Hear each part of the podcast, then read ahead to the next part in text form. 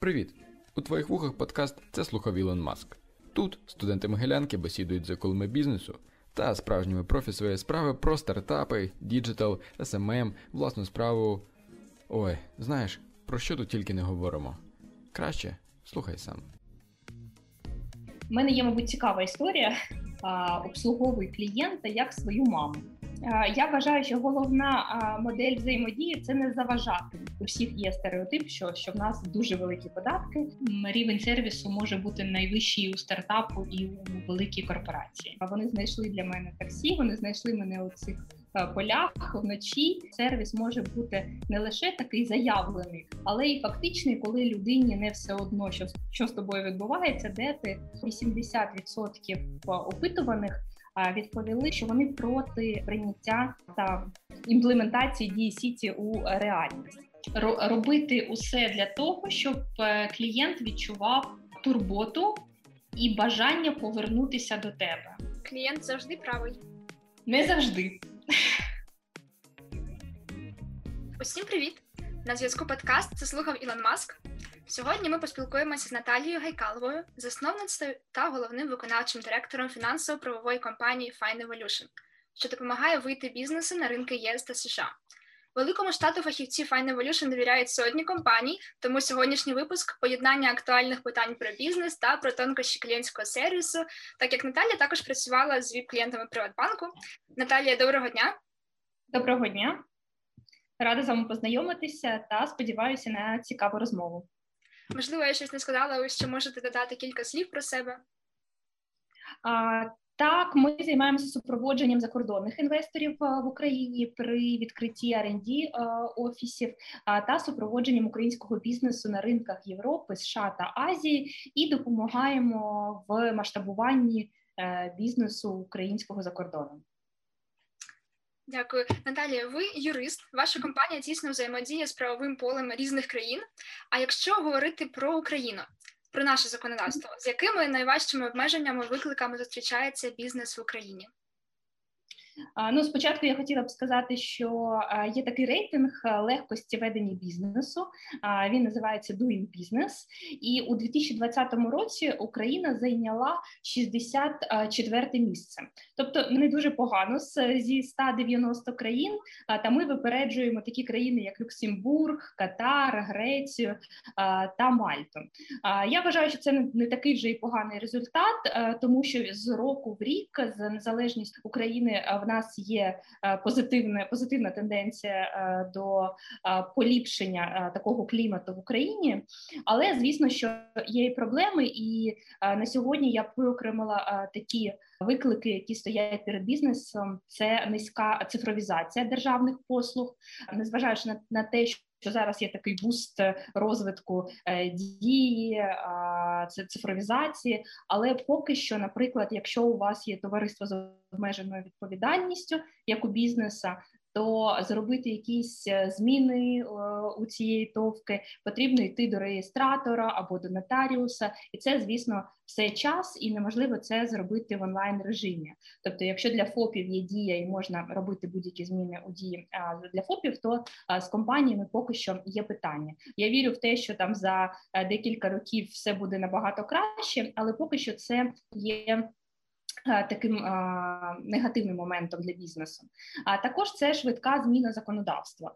Е, Є дуже мало часу на підлаштування бізнесу, і в нас, наприклад, наприклад, можуть вийти якісь зміни, починаючи там з наступного місяця, через 6 місяців і це дуже малий час для адаптації, для підлаштування своєї структури та там мінімізації ризиків у зв'язку зі зміною законодавства.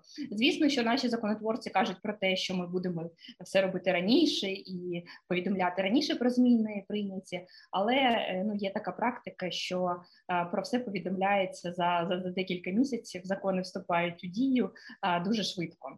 А також із додаткових викликів для бізнесу це валютні питання, незважаючи на те, що після прийняття закону про валюту у 2019 році змінилося дуже багато у позитивний стан, але наразі все ж одно, що ФОПи, що ТОВ при отриманні експортної виручки вони повинні 100% продавати усю валюту і таким чином отримувати все у гривні. А таким чином бізнес має курсові різниці. Якщо, наприклад, їм потрібно потім купляти якісь е, товари, послуги або е, працювати на закордонних ринках, тобто ці валютні е, колібання вони негативно впливають на на бізнес. А також це значне податкове навантаження є в Україні наразі, і звісно для бізнесу це теж не слугує таким швидким розвитком. Безумовно, головними такими проблемами, про які е, говорять усі бізнесмени, це бюрократія, корупція та проблеми з судами, і це стає перепоною для залучення іноземних інвесторів. Бо, наприклад, е, найчастіше іноземні інвестори дивляться на українську юрисдикцію як юрисдикцію для структурування якихось ділок, дуже таке з опаскою, а тому, що вони не вірять у те, що будь-які спори можуть бути виграні чесно. А тому найчастіше, наприклад, найвідоміші стартапи, IT компанії вони структуруються в таких юрисдикціях, як Делавер, де закордонні інвестори знають корпоративне законодавство, більше йому довіряють. І таким чином європейські або американські юрисдикції є більш привабливими для закордонних інвесторів. Ось наразі це це ті моменти, які можна виокремити як перепони для розвитку бізнесу, з моєї точки зору. Якщо ви вже заговорили про систему оподаткування як виклик, можливо, з досвіду роботи з іншими країнами, як повинно бути, як можна покращити систему оподаткування в Україні? Ну я би тут зауважила, що в нас є така спрощена система оподаткування, як 5% е, податку на прибуток, і е, це такий наш внутрішній офшор. І розуміючи там інші системи оподаткування в інших країнах, я можу сказати, що це дуже гарна система для розвитку малого бізнесу. І коли наші українські бізнесмени там якимось чином жалкуються на на це, звісно, я можу сказати, що у інших європейських країнах ставки навіть для індивідуальних е, підприємців вони набагато вищі. А тому безумовно тут перемогою України є все таки те, що ця спрощена система була прийнята у нас в країні, і ми можемо сплачувати там 5% е, з обсягу бізнесу як е, малих підприємців. Але якщо ми кажемо про те, що можна поліпшити, то мабуть головна проблема наразі в Україні в сфері оподаткування це зарплатні податки. Вони наразі складають 41,5%, дуже таке значне податкове навантаження на бізнес, е, який не кожен може собі дозволити, щоб масштабуватися. І, мабуть, е, я б бачила те, що зниження зарплатних податків вони воно може е, призвести до до зросту і до масштабування українського бізнесу. Але якщо ми будемо проводити паралель з системами оподаткуванням у інших країнах у Європі, у США, то то наші зарплатні податки вони теж не такі великі. Тобто там ставка податків податків може складати 55-65%. І коли українці збираються емігрувати у країни, і вони дізнаються про ставку податку Е, таку, як там 55-65%, то звісно для них це е, завжди стає таким шоком. Тобто, що ще це вище ніж е, в Україні. Хоча у всіх є стереотип, що що в нас дуже великі податки, дуже неприваблива середовище для бізнесу. Ну але це звісно стереотип. І а, щодо покращення системи оподаткування, звісно, наразі, наприклад, е, є а, закон про стимулювання цифрової економіки в Україні. Це про податкові а, льготи для it бізнесу. І це теж така буде новий лист е, у податковому законодавстві України як така податкова зона, яка дозволить зростати it бізнесу. І на це йде упор з точки зору цього закону. Ще додатково можна подивитися і на прикладі Естонії. В них податкова система відрізняється від податкової системи України. Якщо в нас це стандартна ставка податку на прибуток, це класична система оподаткування, то в Естонії ввели податок на виведений капітал. Вона діє з 2000 року, і це дозволило країні стати перш отримати перші місця у рейтингу конкурентної спроможності економіки і досягти ну, значного бусту своєму розвитку. І в Україні теж дуже багато йшлося розмов про те, щоб вести дану систему оподаткування. Ну але поки що є якісь фактори, які не дають прийняти це це рішення проведення цієї системи. Але я вважаю, що якщо ми кажемо лише там про точку зору розвитку бізнесу, то для бізнесменів для бізнесу це була б дуже гарна основа для, для зростання. Тому що головний принцип цієї системи це те, що податок не сплачується до тих пір, поки власник компанії не забрав собі дивіденди. Тобто він може реінвестувати е, увесь свій прибуток, вкладати в інші проекти і таким чином вкладати в бізнес, поки там не дійшов до тієї стадії розвитку, коли вже можна отримати собі якісь дивіденди і лише тоді сплатити податок. Тобто у цьому випадку це допомогло б зробити фінансову звітність компанії більш прозорою, тобто не потрібно було б залучати якісь методи оптимізації і е, та іншого, і це було б більш прозоро та краще для розвитку бізнесу.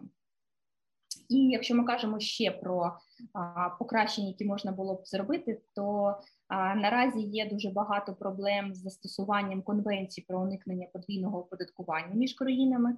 А, наприклад, коли бізнес працює у різних країнах, коли фізична особа працює у різних країнах, і якщо вона сплатила податки за кордоном у якійсь країні, то Український податковий кодекс вимагає надати довідку строгого формату, де зазначити ставку податку, назву податку, з якої суми, ну і там якісь якісь деталі, і е, є така є, є така колізія того, що у багатьох країнах ми не можемо отримати таку довідку, бо податкова тієї країни не надає довідку такого формату. І за різності форматів виникають е, практичні проблеми того, що сплачені за кордоном податки вони можуть бути не зараховані в Україні. Тобто, це теж такий е, важливий пласт законодавства, який потрібно робити, покращувати більш більш практично.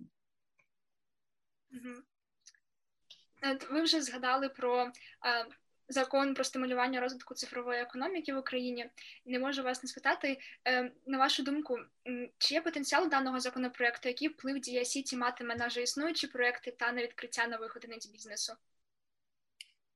Я вважаю, що найцікавішим цей вже закон і законопроект, який є в податковому кодексі про зміни до податкового кодексу з точки зору там прийняття нових е, податків для it компаній він більш е, цікавий і привабливий для іноземних інвесторів. Бо вже, мабуть, рік ми працюємо з іноземними інвесторами, які планують відкриття бізнесу в Україні, і вже більше року ми е, чуємо дуже багато зацікавленості в тому, що коли приймуть е, цей закон, які будуть податкові льготи, дуже багато закордонних інвесторів чекають прийняття цього закону і цих нових реалій. Тому, звісно, для залучення іноземних інвестицій я вважаю, що це Е, дуже гарний е, хід, і е, напевне багато міжнародних компаній відкриють свої rd центри в Україні, зважаючи на популярність it професії в Україні наявність гарних кадрів. Тому це це, це буде нова реальність. А щодо а, існуючих проєктів, тобто існуючих it компаній, а, ну тут цікавим є такий факт, що, наприклад, на Dow це головний it ресурс де спілкуються усі it спеціалісти, вийшло опитування, згідно якого 80% опитуваних відповіли що вони проти прийняття та імплементації дії сіті у реальність. І проти там 77% з яких проти базуючись на тому, що вони не довіряють державі, ну, не довіряють реалізації цього проекту, тобто не тому, що він е, якийсь е, не такий, або в ньому є якісь важливі недоліки, але більш базуючись на тому, що вони не довіряють державі. Це, звісно, є така позиція на ринку, і дуже багато it компаній також розділяють е, цю позицію. Тому Мабуть, там перший етап наразі дія Сіті є добровільною для вступу, це зафіксовано у законі. Тобто ті компанії будуть дивитися, як це буде реалізовуватися на практиці, і чи підходять їм такі умови, і базуючись на добровільному вступу, подивимося, що буде за декілька років. Угу. А що DSC означатиме для фрілансерів? Е, які там для них будуть нові переваги? Я бачила, що це їх контракти, ем, чи, чи, чи є це перевагою для них? Так, як це зараз регулюється в нас? Як це вплине на людей, які працюють самозайнято? Угу. З мого досвіду фрілансери в більшості своєму працюють на закордонних інвесторів, закордонних замовників напряму. Таким чином вони як повинні були мати ФОП на третій групі і сплачувати 5% з обороту. Вони так і залишаються. Тобто тут е, немає якихось е, змін у цьому. А з точки зору DCT, так е, для фрилансерів є така тепер пропозиція, що можна стати їх спеціалістами і таким чином бути не в штаті it компанії як співробітник по трудовому кодексу, а з набуттям цього статусу їх спеціаліста, тобто співробітника по цивільно-правовому договору, у якому будуть зазначено про те, що цей договір є їх контрактом. Базуючись на цьому, вони будуть сплачувати інші е, податки ніж ФОП. Це буде там 5% податок на доходи фізичної особи, 1,5% військовий збір та єдиний соціальний внесок. Але це буде вже більше навантаження, ніж він був би просто ФОПом, який працює з закордонним замовником. Але в них буде можливість таким чином працювати з локальними резидентами Дії Сіті, тобто з локальними компаніями. Зрозуміло. Далі, говорячи про прийнятий закон, виникає питання, яка ваша ідеальна модель взаємодії бізнес-уряд? Наскільки уряд має втручатися, чи допомагати, чи стимулювати, е, за яких таких умов можуть створюватися українські єдинороги? Я вважаю, що головна модель взаємодії це не заважати. Тобто бізнес повинен працювати по принципам ринкової економіки. Він може сам масштабуватися, організуватися, і тому найкраще це да, дати можливість і не, заважати бізнесу це робити. А якщо коротко, якщо українська компанія вирішує масштабуватись, поширювати свою діяльність за кордон, е, який алгоритм, що необхідно зробити? Я знаю, ви в першу чергу з цим працюєте. Які основні такі пункти при виборі юрисдикції, де реєструватись? Угу. Ну, по-перше, е, потрібно визначитися. Це буде українська компанія, яка буде працювати на закордонних ринках і заключати контракти Е, між українською компанією та закордонними покупцями або замовниками. Такий, такий варіант може бути, або ж є багато ситуацій, коли українські компанії, наприклад, реєструють дочірні компанії за кордоном, або реєструють окремі компанії за кордоном, які вже є представницькими або сейлс офісами у Європі, США, Азії, тобто у тих країнах, де вони будуть мати своїх замовників, покупців, склади, товари, і де буде відбуватися їх е, реальна фактична діяльність.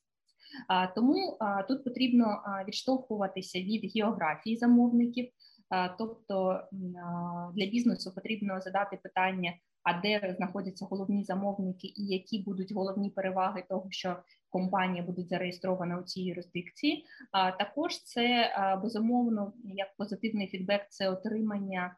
Можливості до іншого законодавства, яке яке захищає права, тобто ну буде більше можливостей захистити свої права по контрактам. Потрібно дослідити оподаткування безумовно. Тобто, це як податок на прибуток, податок на дивіденди, а також дуже важливо подивитися і на такий податок, як VAT, це ПДВ. Бо в багатьох країнах є дуже багато нововведень щодо цього податку, а тому потрібно консультуватися з зі спеціалістами, дивитися свою фінансово правову структуру, тобто як ви буде працювати з ким, де ваші витрати, де ваші співробітники, і базуючись на цьому, робити аналіз прогнозованого податкового навантаження у цій країні. Це дуже важливо. Звісно, потрібно дивитися з точки зору роботи банківського рахунку. Як буде простіше, зручніше працювати, або це буде банківський рахунок в Україні, або за кордоном у тій країні, де ведеться бізнес, і наразі є дуже велика проблема з відкриттям банківських рахун рахунків, з проведенням комплаєнсів, процедур QIC знає свого клієнта, тому що кожен банк, е, як вже в Україні, так і за кордоном він дуже дуже перевіряє кожного клієнта від резюме, CV, профілів у соцсетях, опису бізнесу, аналізу і чекінгу усіх контрактів. Тобто повністю потрібно розкласти свій бізнес на молекули і показати банку те, що бізнес повністю чистий, білий і може працювати у легальній плоскості. А також це потрібно розробити контракти, які будуть відповідати законодавству тієї країни, де працює компанія. Ну а також зареєструвати торгову марку. І ще не забувати про те, що якщо засновники цього бізнесу є з України, то в Україні в них також можуть настати податкові питання пов'язані з веденням, наприклад, наразі нового законодавства про контрольовані іноземні компанії, коли потрібно буде задекларувати увесь свій е, закордонний бізнес і у окремих випадках сплатити або не сплатити податки. Чи необхідно зараз мати фізичний офіс в країні реєстрації бізнесу? Так, все більше е, і більше вимог є до того, щоб бізнес мав фізичний офіс. Це пов'язано з реалізацією імплементацією плану БЕПС, це план боротьби з агресивним податковим плануванням, і тому так це є і вимога банків, наприклад, для існування банківського рахунку, і вимога багатьох контрагентів для підтвердження. Тобто, оце питання про фізичний офіс, воно наразі постає у роботі компаній на дуже багатьох етапах, тому це так дуже важливо. Угу. До речі, щодо плану БЕВС, е, чи означає він, що у офшорів немає майбутнього, що вони зникнуть? Так означає, вони вже на на етапі знищення, тому що якщо ще ще там 10 е, років тому вони могли працювати спокійно, то наразі офшор не може відкрити банківський рахунок, ніде на офшор не прийдуть платежі, е, бо банки-кореспонденти е, можуть стопанути цей платіж. Тому наразі працювати з офшорами майже майже неможливо або це буде коштувати дуже великі гроші, тому це не, не релевантно. Зрозуміло. А нерезидент України може відкрити в Україні бізнес? Так, звісно. Е, це в ньому має бути система е, також через нашу цифрову резидентство. А, Ну на, наразі ще е, через цифрову важкувато, тобто так вони можуть зареєструвати нерезиденти як ФОП, так і ТОВ в Україні. Uh-huh. Да, ФОП можуть зареєструвати поки що, якщо вони проживають в країні, тобто користуватися спрощеною системою оподаткування. Саме зареєструвати може будь-хто, але там е, далі залежить від е, типу оподаткування ФОПу. Але незабаром ми будемо мати новий експериментальний проект про електронне резидентство. Це теж стосується it спеціалістів і. Мабуть, це запрацює там з 2022-2023 року, поки що він не прийнятий остаточно. І е, суть його полягає в тому, що закордонний it спеціаліст зможе зареєструвати віддалено через систему є-резидент і дія ФОП в Україні отримати е, електронний підпис у консульстві своєї країни, тобто подати заявку, отримати електронний підпис і отримати доступ до системи є-резидент, відкрити віддалено банківський рахунок і працювати, використовуючи спрощену систему оподаткування, тобто це 5% з е, обороту е, ФОПа, таким чином працювати в Україні. Ось це така теж нова реальність, яка має бути. Угу.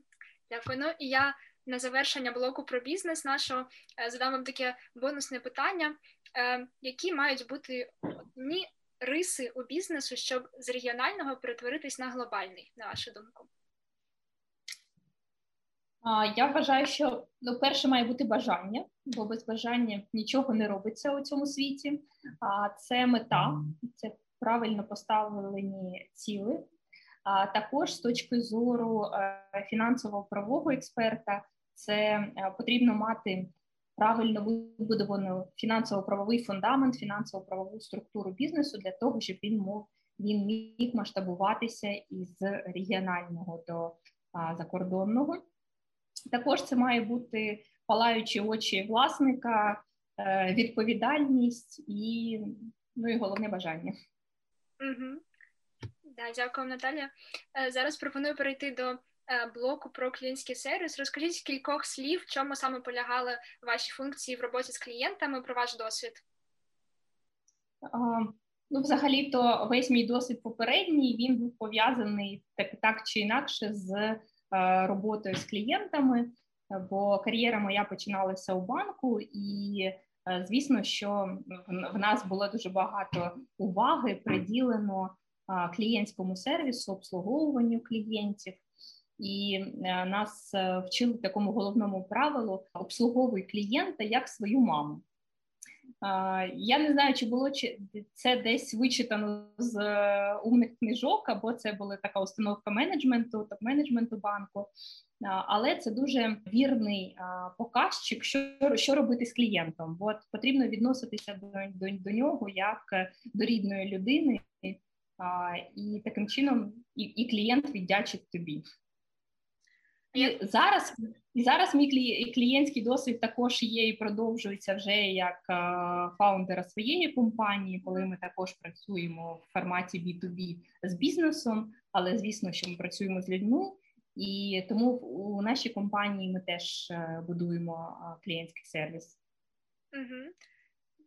Да, хотіла задати питання, чи е, став на вашу думку клієнтський сервіс кращим за останні років 20? З'явилося багато нових трендів, і які особисто тренди подобаються вам з роботи з клієнтами? Я вважаю, що безумовно так однозначно з кожним роком рівень сервісу в Україні все зростає і зростає, і це неможливо не помітити. І особливо це так також помічаєш, коли ти користуєшся сервісами за кордоном, десь у розвинених європейських країнах, і розумієш, е, що у якихось моментах в Україні сервіс нічим не поступається, а іноді і навіть е, є набагато кращим. І, наприклад, е, з точки зору там трендів у роботі, в мене є, мабуть, цікава історія. Точки зору, ви запитували про банківське обслуговування, і в мене є віп-картка банку з консьєрж-сервісом. Тобто, це особистий персональний банкір, особиста персональна лінія підтримки, яка може вирішити будь-які твої питання. І ось цією взимку це це сталося. Я відпочивала у Закарпатській області, і сталася така ситуація, що ми зупинилися десь у полі між е, двома селами. Це вже було там дуже темно і не ловила не ловив зв'язок на мобільному телефоні. І в нас не було автомобіля, тобто ми не могли від звідти поїхати. І я не розуміла, як вирішити цю питання, бо раніше у мобільному телефоні, якщо є зв'язок, можна вирішити і знайти геолокацію, де ти знаходишся, замовити таксі. У цьому випадку в мене не було доступу до усього цього. І я подзвонила на цю гарячу лінію з проханням знайти мені таксі. Ну а тобто, навіть е, знайти таксі, які поїде за 100 кілометрів у іншу там область або інший регіон, це також е, дуже важко, особливо якщо це не Київ, не е, багатомільйонні місця. Я навіть не вірила в те, що таку ситуацію можна вирішити, але ця ця підтримка вони знайшли для мене таксі. Вони знайшли мене у цих полях вночі і вирішили усі ці питання, незважаючи на усі перепони. І тобто, це так також е, показчик е, того, що сервіс може бути не лише такий заявлений, коли там ми вирішимо усі ваші питання, але і фактичний, коли людині не все одно, що що з тобою відбувається, де ти. І е, ну тому, звісно, для мене це там і на майбутнє такий великий показчик лояльності до до цього сервісу, там до цього банку і а, до цієї лінії підтримки. Угу, да. То перевищили очікування клієнтів. Так. Так, і ви, мабуть, вже е, встигли визначити формулу ідеального клієнтського сервісу. як вивчити ці передбачити ці очікування клієнтів, щоб їх можна було перевищити? Ну тут, мабуть, дуже головне, я я тут можу розповідати як з позиції клієнта, який користується багатьма сервісами а, в Україні за кордоном так і з е, точки зору людини, яка будує цей сервіс у нашій компанії для клієнтів. І, мабуть, саме от головне для мене те, що ну наразі дуже неможливо майже працювати з 9 до 8, до 18, тобто обслуговувати клієнта лише у бізнес-часи, тому що там у будь-якій сфері клієнт може звернутися до тебе у будь-який час і в і в 10 ввечері, і там о третій ночі, або є якісь е, там термінові питання або форс-мажори. І, мабуть, е, ну реальність найкращого сервісу зараз це бути з клієнтом постійно на зв'язку і вирішувати ці е, термінові питання для того, щоб проявляти таку лояльність, що коли людині потрібно, ну ти, ти повинен бути на зв'язку. Тобто, зробити трохи більше ніж очікує клієнт. Так, ви казали про перевищення очікування клієнтів, і це цікаво з е, тієї точки зору, наприклад.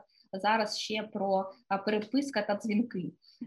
Є зустрічаються такі кейси на ринку, коли ми лише там, наприклад, подзвонити, подзвоніть нам, і ми не переписуємося. Там не надсилайте нам листи, не пишіть нам у вайбері, телеграмі, лише там дзвоніть.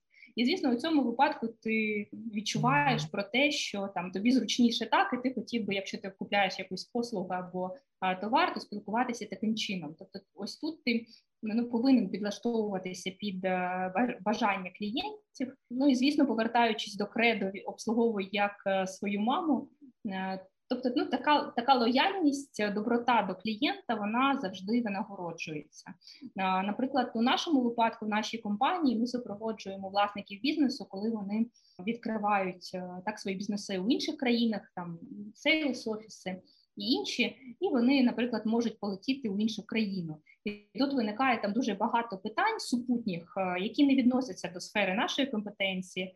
Е, ну, наприклад, з точки зору там знайти готель, або там як мені доїхати, або яка там погода щось мені мені вдягти. Тобто, так, ми юристи, фінансисти, бухгалтери, але ми не не робимо такого консьєрж-сервісу з точки зору всіх питань. Але ми розуміємо, що клієнт е, переживає, тому ми намагаємося дати йому відповіді, допомогти, тобто зробити більше, ніж він від нас очікує, просто як від юристів і дати йому а, таких більше супутніх сервісів, порад з точки зору там нашого досвіду, де зупинитися, що зробити, і таке інше.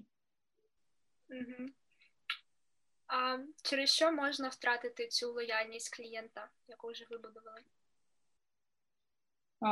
Через е, неуважність, грубість, е, пропущену невдоволеність. Да? Тобто тут а, дуже важливі є такі ще метрики, як NPS, тобто рівень вдоволеності клієнта. А, Він а, вимірюється також за допомогою якихось відгуків, оцінок. Тобто, ви, мабуть, часто а, бачите або отримуєте якісь там поставити нам оцінку. Так у цьому випадку бізнес хоче отримати зворотний зв'язок від е, клієнта і подивитися що він відчуває наразі після отримання послуги, і ось цей дуже важливий момент е, там отримати цей зворотній зв'язок е, дуже своєчасно для того, щоб ця невдоволеність вона не зростала. Бо не кожен клієнт може одразу сказати да, якийсь негативний фідбек.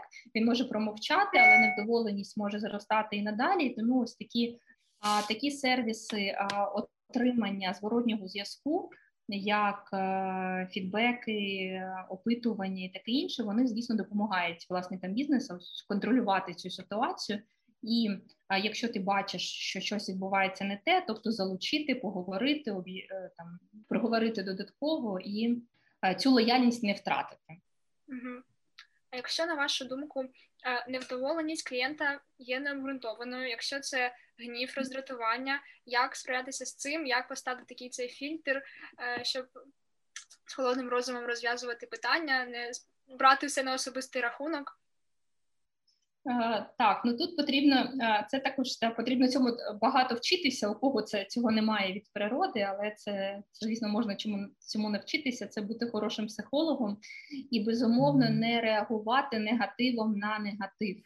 Бо часто, коли людина чує якийсь негатив з іншої сторони, одразу включається цей негатив і від тебе. А ось я щось там докажу або щось е, розкажу, і таке інше. У цьому сервісному бізнесі це не мож...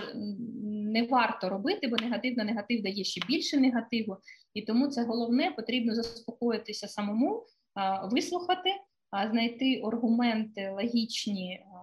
Чому сталася та ситуація? Я вважаю, що у таких критичних ситуаціях варто навіть вибачитися, Тобто е, від тебе нічого не буде, але е, там слово вибачте, там сталася така прикра ситуація, але ми будемо намагатися її виправити. Ось ми бачимо там шлях А, Б, С, воно е, у більшості випадків завжди вирішує конфліктні ситуації. Тому головне не йти на конф... на, на відкритий конфлікт, намагатися заспокоїтися самому і заспокоїти клієнта.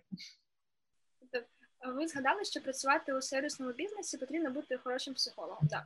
У вас це відбувається як на інтуїтивному рівні, чи ви якось підвищуєте постійно свій професіоналізм? Якась література, можливо, у вас є? Угу.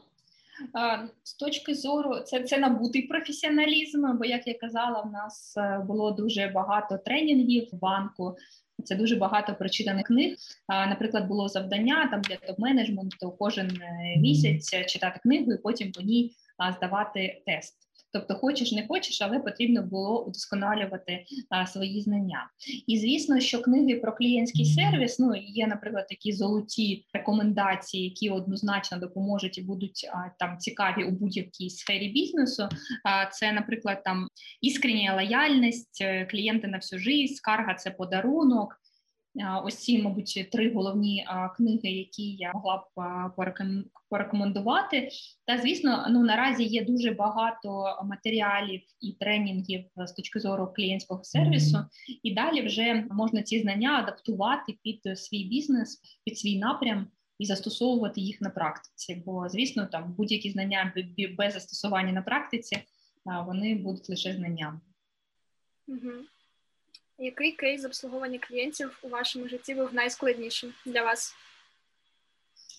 Ми супроводжували е, одну українську it компанію і е, прийшов час, і це була це був договір про M&A, і таким чином інша американська компанія купляла українську компанію. Це була така ці, ціла е, ціла епопея з, з цієї точки зору. І для нас це був най, най, найскладніший кейс, бо це був різний час, український, американський, і всі наші дзвінки вони розпочиналися о там 6-7 годині вечора, і вони тривали до часу, до 12 години.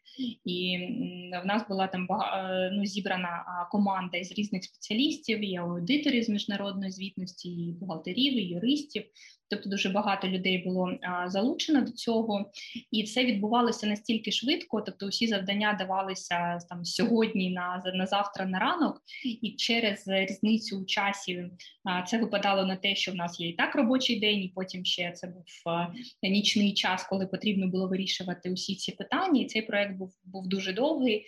Це мінімум там 6 місяців було ось такої важкої роботи, коли потрібно було все це дуже швидко оформлювати. Ну і потім ще він розтягнувся там на рік е, підтримки. Але це був так найтяжкіший кейс, бо нам приходилося працювати у декількох юрисдикціях: Україна, Америка, плюс ще були додаткові офіси з е, інших країн. Тобто було залучено дуже багато людей. Ми проходили декілька етапів аудитів, і була ну, велика команда. Тому для ну, для нас це був а, дуже цікавий, але важкий кейс з точки зору а, навантаження, досвіду, експертності і а, супроводження таких процесів. Угу. Ще є таке питання: якщо порівнювати, чим відрізняється клієнтський сервіс у стартапах і у великих корпораціях? Я вважаю, що у великих корпорацій є бюджети. Насамперед, це вже автоматизована система е, клієнтського сервісу, яка дозволяє отримувати зворотній зв'язок, так підтримувати там прямий зв'язок зі своїми користувачами. У стартапів зазвичай це будується на особистості спочатку фаундера бізнесу, топ-менеджерів.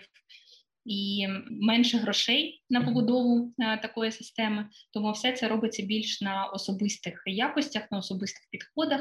А потім, вже з ростом бізнесу, це все автоматизується, вибудовується в системи. Але рівень сервісу може бути найвищий у стартапу і у великій корпорації.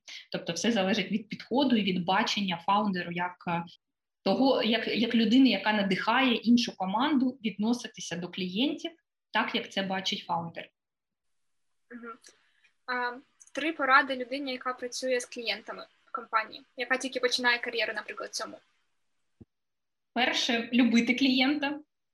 Бо я кажу е, ну, зазвичай, що е, клієнт це та людина, яка приносить е, гроші у бізнес, і гроші платить не фаундер компанії, наприклад, або директор компанії, а нам платять клієнти. Тому ми працюємо заради клієнтів, і тому клієнти це наше все.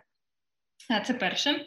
А друге, це звісно потрібно розуміти і межі, тобто відстоювати свої границі для того, щоб ну звісно і свій психологічний настрій був добрий, тобто не не дозволяти дуже багато лишнього.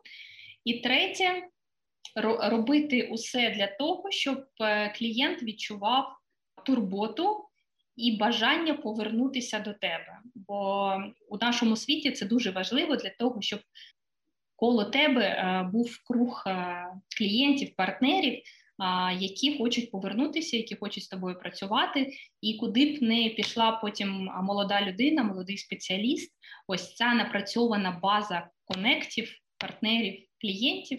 Вона, якщо в неї є лояльність до цієї людини, вона завжди буде з вами, і це такий дуже великий скарб, тому що потім можна змінювати не одну роботу, але люди будуть лояльні до, до молодого спеціаліста або не молодого до будь-якої людини, і це буде таким дуже гарною запорукою для успішної кар'єри. Тому що ну найбільш е, дорожчий скарб це гарні людські відносини. Останнє питання від мене на сьогодні: клієнт завжди правий? Не завжди. Але потрібно йому сказати про це а, дуже м'яко а, та донести аргументовано свою позицію.